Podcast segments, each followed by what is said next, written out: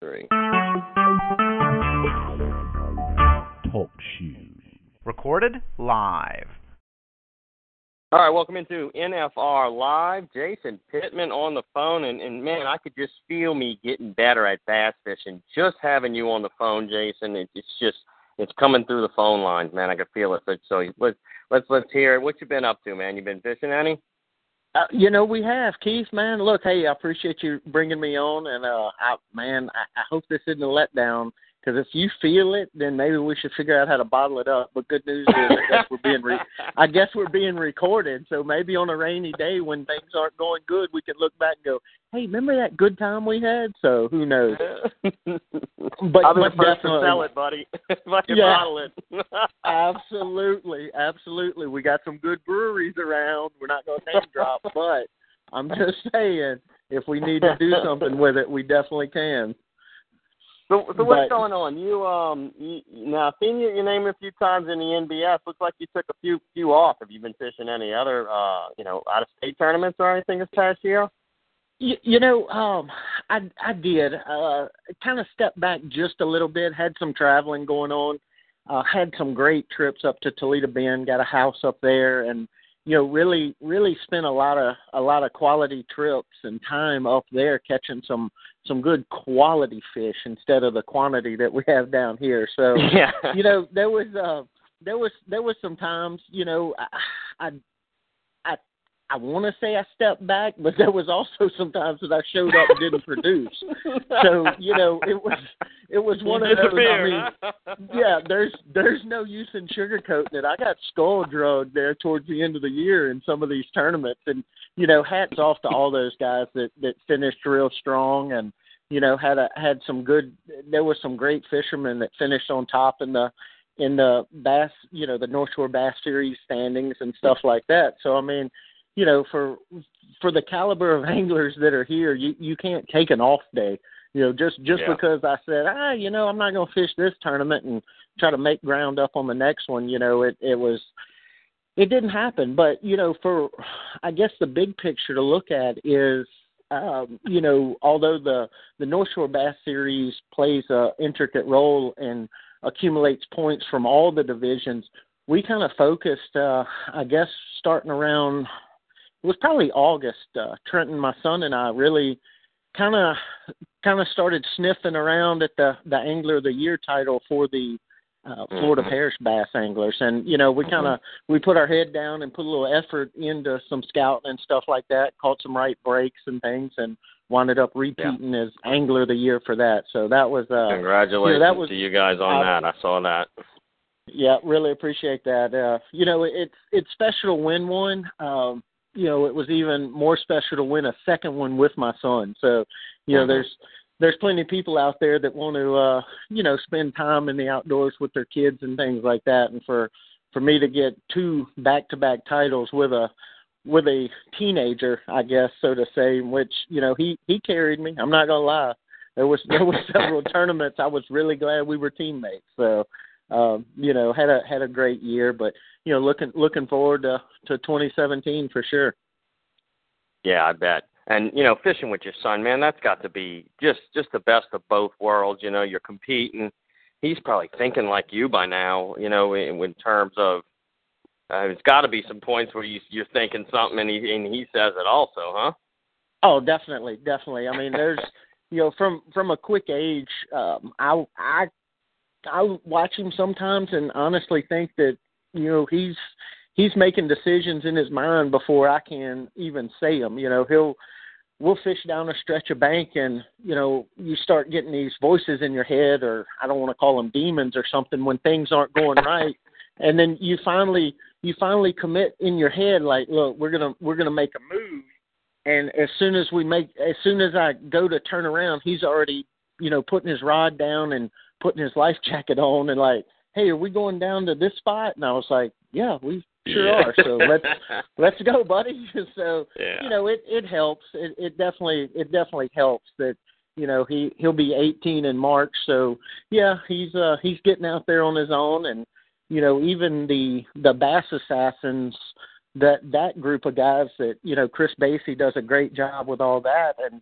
you know really a, an intricate part in the the North Shore Bass series. The the I guess when it was in its infancy you know Chris is the one that kind of spearheaded you know to get uh the bass fishing side of things going. And you know I I don't know how it came about with with you and him but you know that was the I guess the godfather of the North Shore Bass series in in a sense to to you know what Chris was putting on. And you know it it fits Trenton's style a little bit. He can uh he can go over there and it's kind of uh it's kind of ironic. Both of us although it is an individual tournament both of us qualified for the classic coming up in a couple of weeks. So uh it could get interesting if if we decide to fish against each other.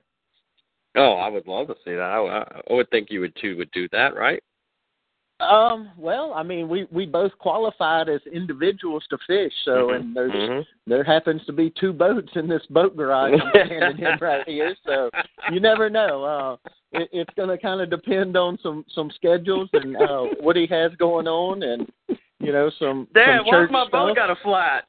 Mm. my boat trailer got a flat. Ex- exactly. Yeah, I don't know why the batteries are dead in it. It's hard to say. It must just be the cold. I don't well, know. son. yeah, yeah. Let me teach you. Yeah, it's it's, it's tough love. I promise. I promise. Good So, stuff. Good stuff. So what we got coming up? We got we got Bassmasters Classic. Where's that going to be? You know, the the Bassmasters Classic is actually uh, taking place this year on Lake Conroe, over just north of Houston. And you know, for for the ones that that are listening and and have uh, can remember the Bassmaster Classic coming into the New Orleans area, I believe it was maybe ninety 99 2001 and then maybe 2003 uh you know some sometimes we we've hosted about 3 or 4 down in the area and they have a huge expo that goes along with it uh you know tackle show. A lot of these companies uh release stuff at the classic expo and stuff like that. So you know they're looking at drawing um I, I want to say, don't quote me, 50, 53 anglers have already have qualified for it based on last year, uh, 2016. So this, uh, you know, first place, uh, believe it's 500,000 to the winner. So it'll be a full field fish Friday and Saturday on Lake Conroe. They're actually driving back uh, from North Houston for the weigh-in every day and weighing in at Minute Maid Park which is which is kind of a unique deal. I believe they're going to utilize like the left field bleachers to where or bleachers, the stands where the Astros play baseball. So uh it's it's going to be pretty extravagant and the expo is actually I believe it's the George George R. Brown Convention Center, which is across the street from Minute Maid Park. So everything's Mhm. going to be right there, and you know, it's just looking looking for a good time. Uh, Louisiana's got a few guys in the classic. Uh, Greg Hackney, Cliff Crochet uh, slipped in there on the on one of the last opportunities to actually uh, get to fish. He he actually won the Atchafalaya Basin Open tournament last October, so that qualified him to uh, to fish the 2017 Classic, and then uh, Ryan Lavigne from Baton Rouge took the probably the hardest route to get there through the Bass Nation, and you know he he basically outlasted about fifty thousand people in a span of a year and a half uh, through qualifying events and all. So you know, well represented. Louisiana's going to have a good show. Um, you know, there are some some local guys that that qualified for it from that area. Keith Combs, a few other guys from Texas that are going to you know play a play a hand in it. And then you've in that tournament you've always got the usual suspects. You have Kevin VanDams, you know, pe- people like that that that'll really you know excel in that type of deal. But you know, first two days it's a full field. Third day it gets cut to the top 25 after two days. So it's uh it's really going to be an exciting event, no no doubt. Yeah, yeah. And uh, Lake Conroe, I, I've, I've fished Lake Conroe a few times. I got some friends that that live on Lake Conroe, so very, Oh, very unique, well. unique, unique area. Especially It the, that section with the reeds coming up. It's like, man, it almost feels like sockeye fishing. But man, you can get in there and jig all over the place. It it does. It it's gonna you know it's not a, quite as advanced as something like in this area as far as tidal that that people might be used to, but you know, over there on Conroe itself, like you said, there's reeds, there's shoreline Mhm. structure, and then there's docks with million dollar homes, and then you know Mhm. there's ledges, there's creek channels, there's stuff like that. So it's uh, I, I look forward to it. Everything's going to be based on Mother Nature like normal. So it, it's I don't want to say it's up in the air, but it it could turn into a slugfest. That's for sure. Especially you know in the end of March when things are really getting good. hmm Jason, just for you know the listeners, um, talk about your biggest win ever and, and what you know the, the time leading up to that and, and what that means. You know, you mentioned Bassmasters Classic and the tournament payout, but I got to think that man, just just the, the satisfaction of placing high or winning the th- thing can help your career so much more than the actual money. You know. A- absolutely, and and the thing is about that, you know, the money the money's good. Don't get me wrong, but it's what people can't take away is the trophy that'll be there forever. Um, you know, it, it's been it it's it's hard to you know keith right out of high school in 96 i started fishing with the bassmaster organization through what was called back then the invitationals. And you know i was one of the youngest guys out there through the the mid 90s and and late 90s and you know i never really it was almost like it was too soon for me to go and try that type of Mhm. stuff but i didn't want to look back and go man i wish i would have tried it you know because Mhm. everybody's confident in their fishing abilities and i i thought i was great but i Mhm. didn't i didn't realize that you know what that's a whole nother level out there when you're going places you've never been trying to compete against people that's been fishing that type of stuff for 10 years or 15 years but you know as far as nailing one tournament down i would venture to say in 2004 uh, i was fishing a bassmaster divisional and it just so happened that year that Louisiana was the host and put it in the Atchafalaya Basin. And I spent a, a substantial amount of time looking around down there and really committed myself around February for the tournament in June that any any off day I had, any, you know, two or three days, I had a, a real good friend down there that still lives down there that basically I had a room in his house I was leaving clothes down there. I was leaving boats down there and just going back and forth, back and forth. And, you know, tournament came around and, and I was very fortunate.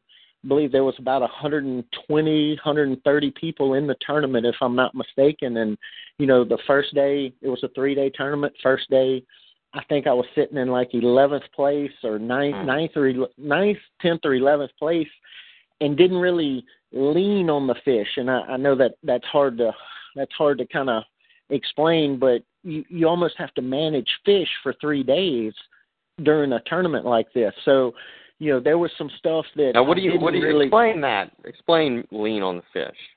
Well, it, as far as like really fishing hard for these fish, like I, I basically had about four areas that I could go into, and I was catching them on a frog. Uh, it Mhm. was June. It was a hundred degrees. I mean, it was just miserably hot. But I Mhm. was catching these fish on a topwater frog, and Mhm. I could I could go in and catch. And in my mind, you know, it's a three day event. You don't want to go in there and just just whack everything that you can and put a hook on it if you only need five Okay. fish for the day. Okay. So so basically what I would do, I would go into every you know, since I had four or five spots, I could go in and I could catch two and whenever I caught two out of there, I would just pick up and go to the next spot.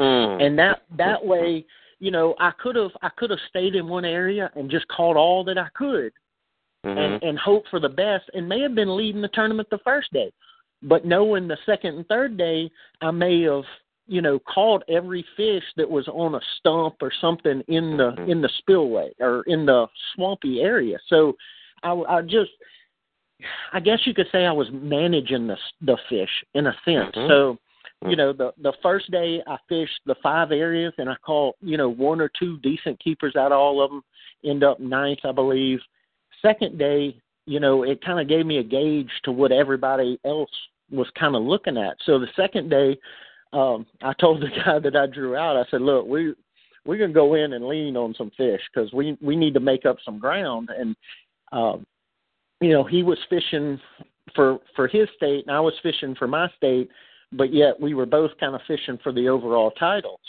And uh, second day, went in there and actually caught the biggest stringer of the tournament. I did, and my partner caught the second biggest stringer of the tournament. So, and he even told me, he said, "Man, you you you're on the right fish to win this thing. You know, you need to go win this tomorrow and and be done." And you know that that gave me some confidence to to go do what I needed to do. And you know, sure sure enough, uh, took the lead the second day, and the third day I kept my foot on the gas and you know winded up winning a by a couple of pounds, I believe. But you know that that right there on a on a national standpoint Mm-hmm. was probably the biggest um, as far as the biggest win that um, I've ever been a part of on my own.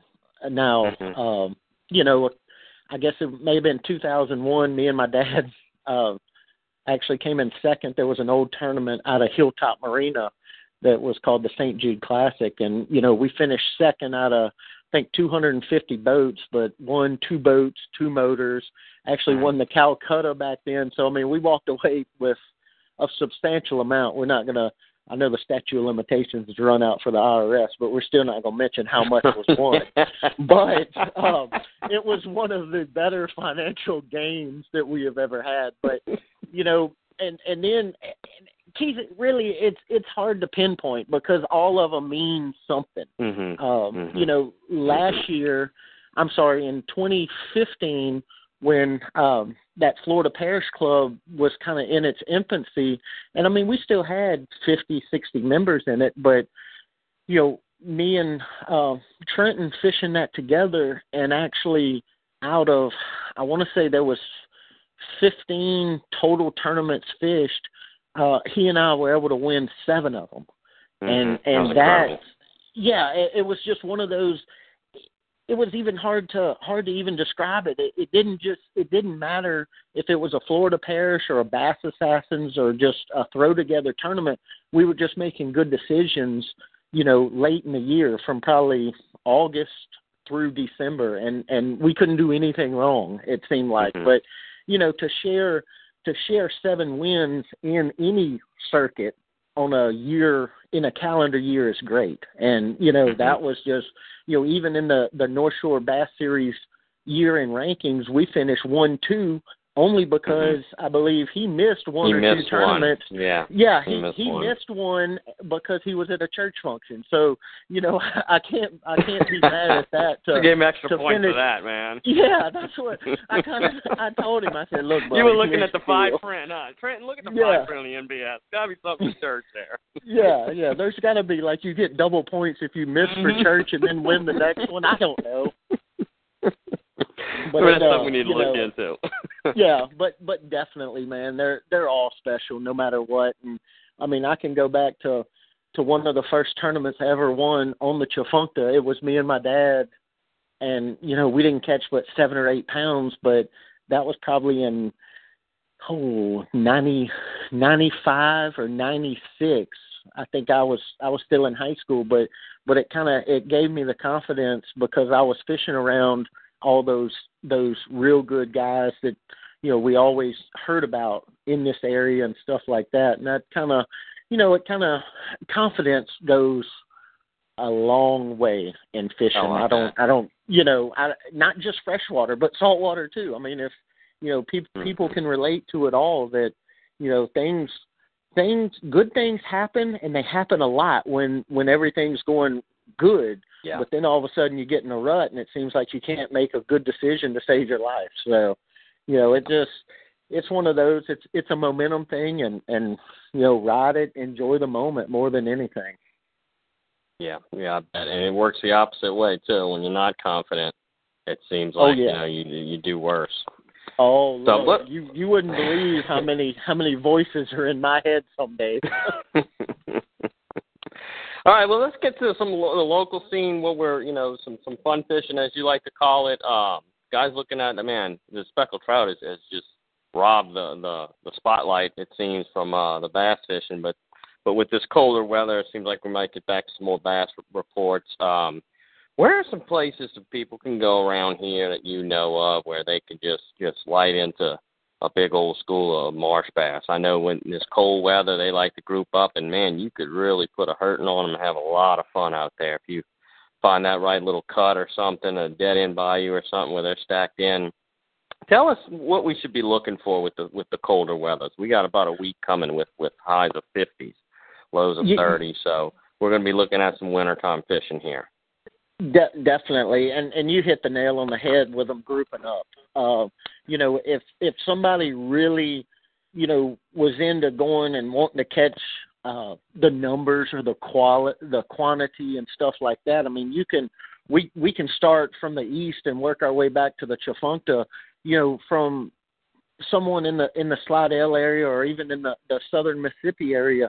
You know, the a marsh bass is going to do the same thing regardless of if he's in the Biloxi Marsh, if he's in uh, the Mississippi Sound Marsh, you know, with the Jordan River and all that area, and then even you know all all the way to the Manchac area. But you know what what they're going to do is they're going to those fish are going to find an area that they feel comfortable in that's got deep water, but also some water that they can go up and feed if it does warm up.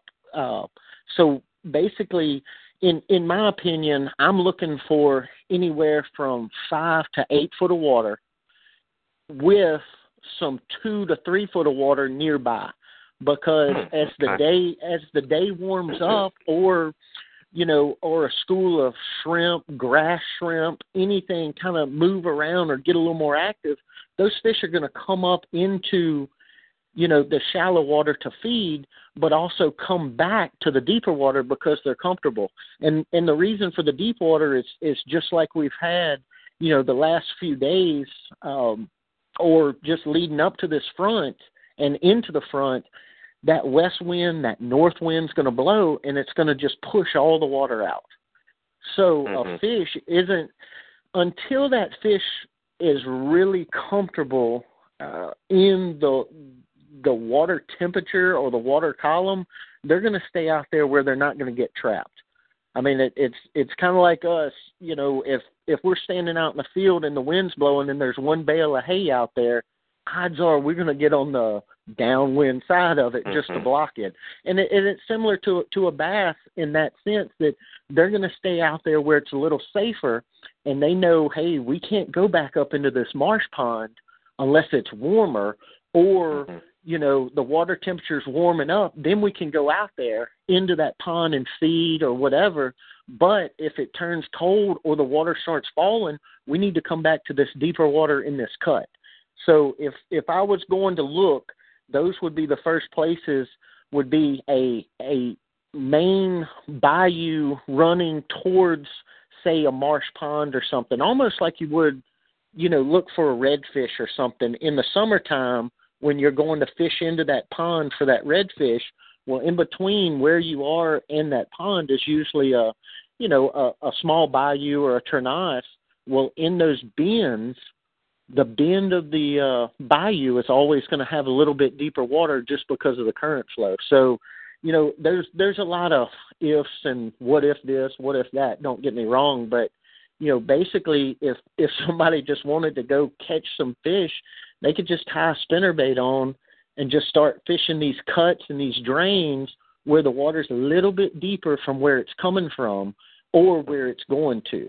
So, and that's you know, it, it doesn't matter if that's you know the rice field canal. I mean, that's that's a prime example. We all know mm-hmm. that the rice field canal, when it starts falling, those fish turn on. So, you know, there's there's a few variables here and there, but you know, for for the most part, a marsh bass is going to react the same way all across the marsh. So if you can find that that you know five to eight foot of water with some three to you know two to three to four foot close by to where they can go up and and feed and and it's almost similar to saying like a speckled trout I mean, we've yeah. been fishing the, the the twin pipelines before, catching them in the middle of the twin pipelines down in the Delacroix area, and all of a sudden it warms up, and somebody throws a rattling cork in January or December, January, February up into you know the edge or up on a shelf or the middle of it, and all of a sudden the fish hits it. And it's like, wait a minute.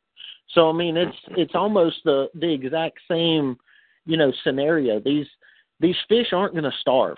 You know, people will go out there and say, "Oh, they weren't they weren't biting." Say, "No, you just probably wasn't throwing what they were wanting to eat." So, I mean, they're not just you know, and and you hear that you you hear a lot of the the dock talk is, "Oh, yeah, it, it's too cold. Those those fish aren't going to bite," and that's true in a sense, but those fish aren't as active.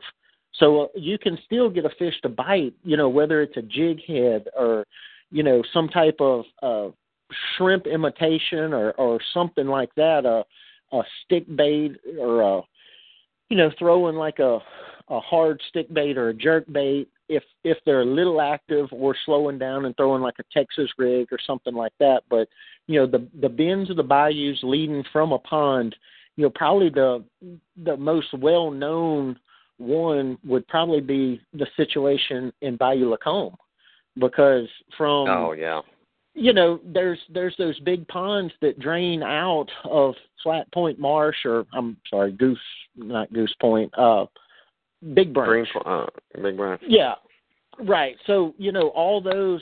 I'm trying to on the east side of Bayou Lacombe. If if somebody looked at a map and they see those big ponds, well, once the north wind starts draining, those ponds have to drain with that north wind. So, you know, those are going to come out into the bay, into Bayou Lacombe itself. So you could almost fish those marsh bass, you know, like you would a speckled trout, starting the drain and just work your way in a little bit. And and you see that, and I mean, I even see it on the on the report section in the forum on on the uh, North Shore Fishing Reports that, you know, a bycatch is going to be a marsh bass. Everybody's like, oh, you know, caught caught 15 Mhm. speckled trout and three bass. Well, I mean, Yep. it's those those bass are trying to eat too. You can't you can't be mad at the bass right along trying. the Yeah, yeah. I mean, there's there's been times, you know, especially on Bayou Lacombe on that on that lower end that, you know, within a span of 30 minutes, next thing you know, you've got the uh the marsh grand slam. You know, you, you look Yeah. over, you get to Yeah. thinking, you think, man, I just caught a keeper redfish, flounder, speckled trout, and a bass. You know, in in 30 minutes, and that's, you know, that's so hard to explain when when we go off or we're doing a, a seminar or something. And people are like, man, you you live near the Gulf. I was like, well, the Gulf kind of lives by us, you know, Yeah. because all this stuff comes in from the Gulf, and you know, it just fascinates people. And it never fails. A a bass fishing seminar quickly turns to, well, look, y'all catch redfish, and you know, once once you open once you open it for a question and answer, it's like, well, um, yeah, we sure do. That's another topic, and then the next question's like, hey, will they ever topwater bait? It's like, oh, here we go. so but but and you know that's that's the thing and i mean i've seen i've seen several you know guys that post on there talk about well couldn't get the speckled trout biting uh you know it was slow but we we slid into Plan the B. docks Yeah. yeah we we Yep. slid into the docks at car drive and caught forty seven Yeah. well you know but but I mean, you know, people people people will clue in on that and and that's what Yeah. the the great thing about it is that you know, it's not like on, you know, if I go to Toledo Bend or something and I'm struggling, then I'm probably going to struggle for a while. But at least down here, if somebody's like, man, I can't get the speckled trout to bite, but man, those marsh bass were biting. and ah, Oh, we it's put an ice chest down here. you know and, and that's what that's what so many people you know i don't want to say take for granted but i mean you know when they're biting i think people do take for granted that you Oh, know maybe they maybe they should start bottling those days up and saving them for a tougher day like we're gonna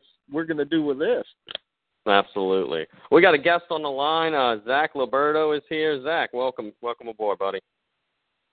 What's up, man? What's Jason? How are you doing, man? oh man doing good doing good I got uh I got three questions for you. All right. First one, I'm gonna give you my response and see see what yours is. But uh who's your favorite to win the classic? I got uh my top three. I got the obvious, you know, Keith Combs. I got um Greg Hackney because I always pick him. That's one of my favorite. And then uh either Jason Christie is the third, or maybe even Matt Lee. Who you, who you picking to be a favorite for the classic?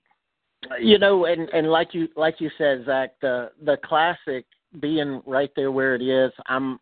It's hard to go against Keith Combs, uh, just because of he lives he's lived there he's grown up there and he's really tough on any lake that he can go throw a crankbait on no matter what so um the the obvious i think like you said is is keith don't get me wrong um my dark horse is Ryan Lavigne only only because you know there's there's never been there's only been one uh bass nation or bass federation winner of the classic, and that was Bryan Kerchal. And then he was, you know, tragically killed in a in a plane crash like two months after he won the classic, going to a sponsor event. So um, that's the only, I guess you could say, grassroots slash amateur to ever win the classic. And Ryan's got a really good shot because in the, I believe it was the first of November, Ryan won the divisional on Lake Conroe or the national championship on Conroe to be able to go. And then, you know, my my third pick um, is just Kevin VanDam, on, only because he's so good at covering water and uh, this time of the year and all. But you know, I'm I'm I'm like you. Keith, Keith Combs may be the front runner, but you know, in any of those guys, you know, they they did great just to qualify for it. I, I would love to see, you know, my roommate when we travel, Cliff Crochet. So um, I would love to see him win it. I know he's he spent a lot of time over there before the off limits as well, and um, it's, yeah, I'm a big fan of the Cajun exciting. baby too. I like the Cajun baby. Um, definitely, definitely. Yeah, no, I, I agree with you. Uh, you know, anytime I don't ever bet really, but I wouldn't bet against Combs in Texas, especially not this time of year with the Big Ten XD. You know, but um, Right. rapid fire question. All right, here's the next one. So, time of year is out the window. Um, you get two rods with two different baits to fish in Louisiana. Say, you know, Tchefuncte River, Bayou Lacombe, whatever. This time of year, what are two uh, two baits that you have tied on this time of year to try and locate and catch some fish? Maybe one of them could be, you know, for that kicker bite. What are two baits that you'd go to this time of year? Well, I'm I'm looking at them. Yeah, no doubt. I'm I'm looking at them. I'm not sure if I want to say because I'm sitting in my tackle room, but uh, Just be a little broad then. yeah, no, no. There's there's no reason to be. Oh, uh, one one's a chatterbait. Uh, only only because you know, and some of the listeners may not be familiar with a chatterbait. It's basically a bladed jig. It's it's got the best of both worlds. It's it's puts off a lot of vibration. It's it's almost a hybrid between a jig and a spinnerbait, but it's got a uh, it's got like a flat uh, blade on it that I can't even really describe it. But uh, a chatterbait this time of year, for some reason, all across the South is is just an unreal bait. While they're setting up, you know, because we're we're going to see a spawn probably early. You know, February if, if the weather. Yeah, you're right. Yeah, now I've seen some The fish weather- moving up. That was, that was my It's next done. question. That, yeah. that was actually my next question too. Was I've been seeing some fish starting to move up. You know, maybe not. You know, well, they're pre-spawn obviously, but with this mild winter we're having, I don't think. You know, they don't. They're not sitting on a bed looking at a calendar. I mean, I, At the all. mild winter we're having, and I guess the moon phase does have a lot to do with it too, and it's water temperature. But I am starting to see some fish move up. That was the last question. Have you seen any of that? And when do you think that's going to get going and be full swing? You, you know, and and like you said, there there's no calendar. There's not a fish, you know, sitting down there going, "Oh, it's got to be the full moon of February." But you know, and the unique thing about uh, South Louisiana is they're going to spawn in February. They're going to spawn in March, and they're going to spawn in April. They're they're unlike a reservoir that may have like two waves of spawns in a month's time you know these fish down here are just so accustomed to having a cold front come through in March and and backing them off of the shallow water and stuff like that. I mean, I've seen, especially on the Tchefuncte, I've seen two, I've seen the same bed get used twice, once in February and once in April by different fish. So Wow. I mean, it, it's it's one of those deals that I would. Mother Nature has so much to do with it. Uh, you know, we get past this little cool snap that we've got coming, um, you know, leading us into February, and you know, we get some warm days. You know, people people like to think that in the bass fishing world that the magic number 60 on water temperature and which which it is don't get me wrong that helps a lot but you know we've seen fish we've caught frogfish in 50 degree water because it was just time. Like there was some there was some warm weather leading up to it. So you know it's i i would venture to say you know like you said it could go early this year based on the you know the mild winter that we had that uh you know we had that one little stretch there right before Christmas that it got down into the 20s a few nights and that that almost helped them or slowed them down at least and reminded the fish like whoa hey now hang on just a second we're still in winter mode so let's not uh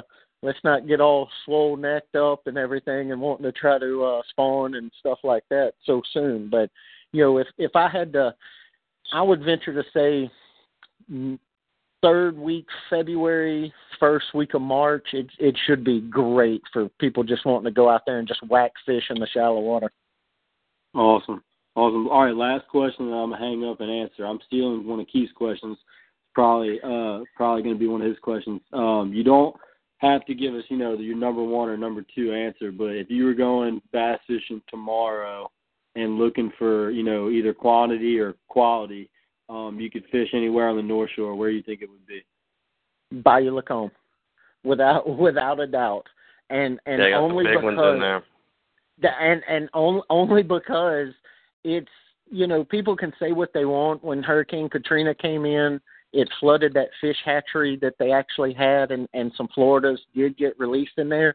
But Bayou Lacombe sets up uh, with some deep water, and and you know from from the Fourth Street boat launch or Main Street boat launch all the way up above 190, they've got great depth, and they've got depth on the banks itself on those trees and stuff. Even you know turning south and going towards uh, Lake Pontchartrain, there are some great man-made canals that have good depths and you know every year it doesn't it doesn't fail there is a five to six pounder caught out there during Mhm. a tournament or a big stringer and we saw it last year Yeah, uh, Dean got it. Dean got yeah, the big one. yeah they had a six pounder that anchored like Mhm. almost an eighteen pound stringer which which eighteen pounds anywhere is Mhm. just phenomenal but to do it on a north shore fishery is even more special so you know if if i was going tomorrow i would the the two rods i would have would be that chatterbait and then probably a a three quarter ounce jig just with a big uh plastic trailer just to be able to slow down and have a little bit softer fall to it um and i'd launch it Bayou Lacombe Awesome, awesome. All right, well, I'm gonna let y'all. Uh, I'm gonna hang up and leave y'all the rest of the podcast. But I appreciate the info. Hopefully, we can uh, we can hook up for a trip one day soon. definitely man definitely duck season's out of the way the decoys are put up i can put i can fish again I hear that, man. I hear that. We all take it easy. All right, thanks thanks. Zach. All right. Uh, Jason, what one more question um, about the tournament fishing? You know, I ta- I spoke with with Gene, and man, he, they're very proud of that that uh, that that 18 pound stringer. What do you think um, most guys go out there and and and do you think catching the big one uh, kind of messes with them with their heads on on these rivers over here, the Tchefuncte, you know, Bayou Lacombe, Pearl River?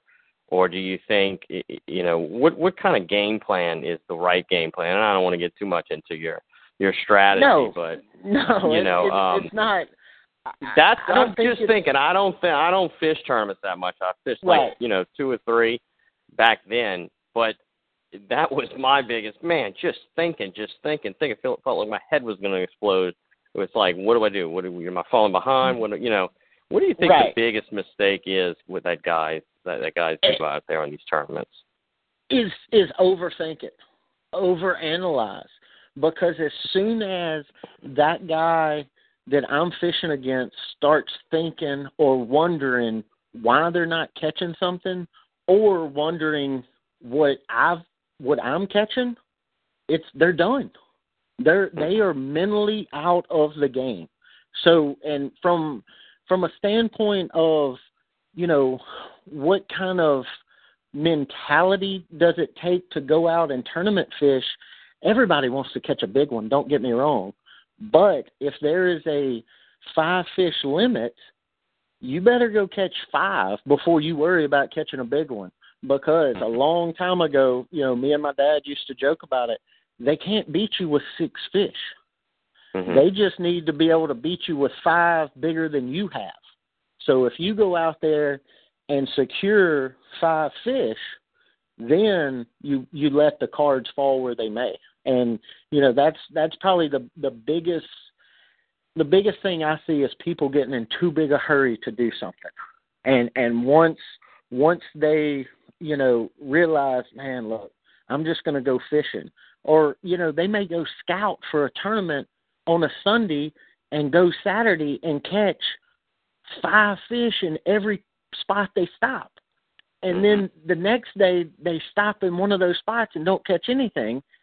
And the wheels just start rattling or shaking. And then by the second or third stop they just come off because they they can't they can't understand what what's happening when you know theoretically the day before maybe you shouldn't have caught 30 fish.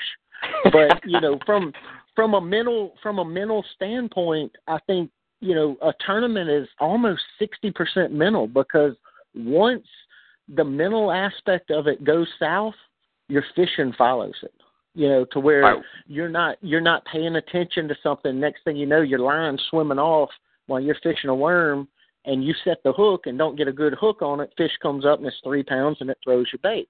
And that's because you had a mental lapse because you weren't necessarily paying attention because mentally you were already out of the tournament and Yeah. and that's you know that's to me that's one of the biggest issues that face tournament anglers is just you know I don't want to sound like the Disney movie, but you just got to let it go.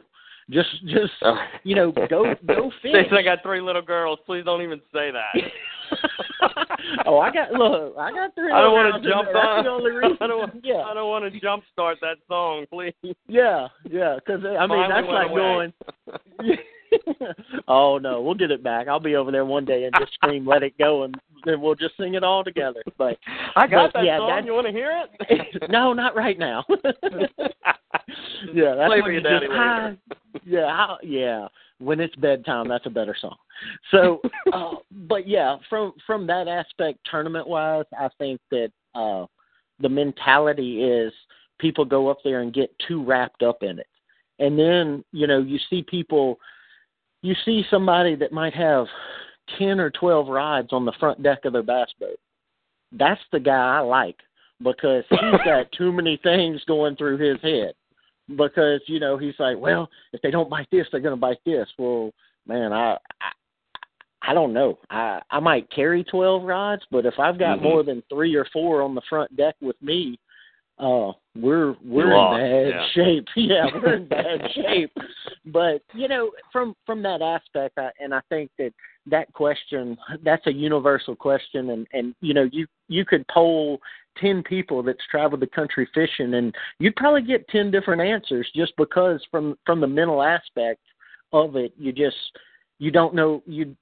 That's what I think. What makes it so great is is the unknown you know, everybody wants to say, well, look, I'm going to go into here and I'm going to throw a topwater bait and I'm going to catch, I'm going to catch 10 pounds and then I'm going to go flip a jig and try to catch a five pounder.